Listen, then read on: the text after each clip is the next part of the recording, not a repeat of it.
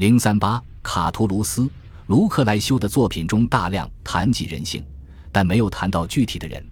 弥补这一缺憾的是，较他年轻的同时代人卡图卢斯，共和时期屈居第二的伟大诗人。Marcina Cini, Manu Sinestra, Non Bell Uteris, Iaco Aquino, Talos Lentia Vagentrum, Hog Salsamasi Putas, Fugiti, Inat, Quamvis Sordida Residential et Inimas Test，来自阿布鲁兹的阿西尼乌斯啊。你用左手做的可不是什么文雅的事情。你在行乐宴饮期间，成人不备偷走了餐巾，你认为这很高明吗？你这个小丑简直大错特错，那是你能想到的最下流、最不光彩的事情。阿西尼乌斯带走了本属于卡图卢斯的餐巾，后者认为他是故意偷走的。如此个人化、如此独特的情节，在希腊化时代的短诗中是罕见的。但新一代的罗马诗人们具备这种个性特征，能够把日常经历转化为韵文的题材。这类诗歌过于轻浮，不适合被归入抒情诗的范畴。它们包含十一个音节的美妙韵律，会让人们想起丁尼生对此的模仿，时而显得矫揉造作。追求时髦的用词风格，使我们看到作者在生活中和诗歌创作中不拘一格的高雅情调和聪明才智。同时，也相应的表现出对粗俗、平庸作品的厌恶。朋友们被描写成独特、高贵的个人。对于这个以自我为中心的小圈子来说，从对阿西尼乌斯的揶揄嘲弄转到对他人的热烈赞美是很常见的事情。这首诗同时反映了社会和文学上的转型期。在这里，我们多数情况下看到的不是传统的罗马贵族，而是来自意大利的富有青年人。他们非常在意自己新获得的大都市市民的教养。卡图卢斯像其他新诗运动中的诗人一样，来自波河流域以北地区。他的父亲是维罗纳的显要公民，在拉古迪加尔达的希尔米奥涅地区有一处房产。他敢于把阿西尼乌斯丑化成一个土里土气的农民，但此人的祖父曾领导意大利在同盟战争中对抗罗马。他才华横溢的弟弟波里奥即将成为悲剧作家、维吉尔的赞助人、执政官、凯旋荣誉的享有者以及历史学家。卡图卢斯为我们提供了一幅日常事件与众多人物的素描。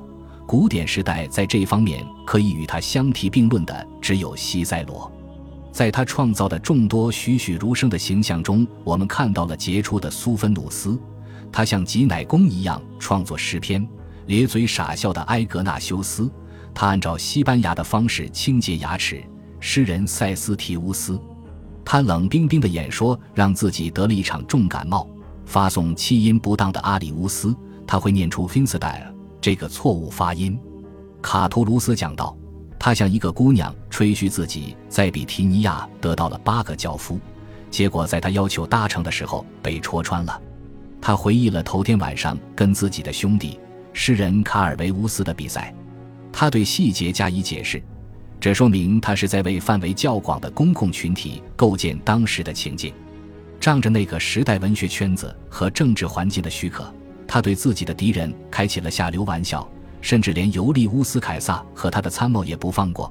Morbosa parator gemini utric, uno in lacticulo erudically umbo, non hic quam almagus uras adulter, rivalis sociae puellularum。凯撒没觉得好笑，但他明白这种文学题材的规矩，并在得到诗人的道歉后邀请他赴宴。卡图卢斯的诗并非都写男性，在十二首描写一位被他称为莱斯比亚的女性的诗中，我们不妨从下面这首上无幻灭感的作品讲起：Queries, quote me he basiations, tui, lesbia, since satis superque, quam magnus numerus abusitari. Sarpacifers ISS Sirenus, Requiem Ivus Interactuosi, et Bali Uterus Sequence Sepulchrum, a ut quam seder multa, comtes and nox, fursus hominem unimores, tempte basha multa begier, vaseno satis et super catulast, quaenisi per numera curiosi, passanenisi mala fascinar lingua, 莱斯比亚，你要问你的多少个吻对我才算足够？他们要多得如同利比亚的沙粒，铺满酷热的朱庇特寓所和古老巴图斯神圣墓地之间的出产罗盘草的西兰尼加，或是多如在沉静的夜晚注视着凡人偷欢的满天繁星。只有这样多的吻才算足够，疯狂的卡图卢斯才会停止吻你。他们多的好事者数不清，长舌妇道不完。从规范性的角度看，这首诗其实跟写给阿西尼乌斯的属于同一级别。B a s h 是接吻的口语化表达方式，并不适合严肃文学。一再重复的 satis superquisitis et super 保持了这种非正式的语调。吊书袋式的构词 b a g i a t i o n i s 和复古式的说法出产罗盘草的自命不凡的有些滑稽。尽管诗人宣称自己是疯狂的，但他并未丧失自己的平衡感。这里还有一个更为关键的要素，他把这首诗提升到了远远超过作者自称的水平上。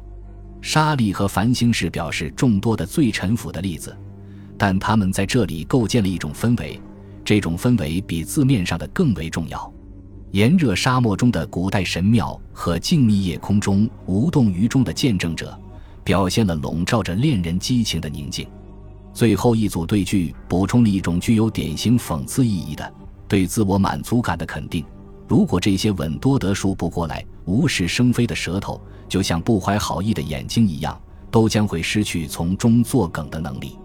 这首诗在情感上的广度掩盖了他的非正式风格，但跟那些以他为研究对象的批评家们不同的是，卡图卢斯仅用五十七个词就达到目的了。这类爱情诗在希腊文学中没有先例，它的出现是由各种新的社会形式共同决定的。卡图卢斯笔下莱斯比亚的原型克罗迪亚。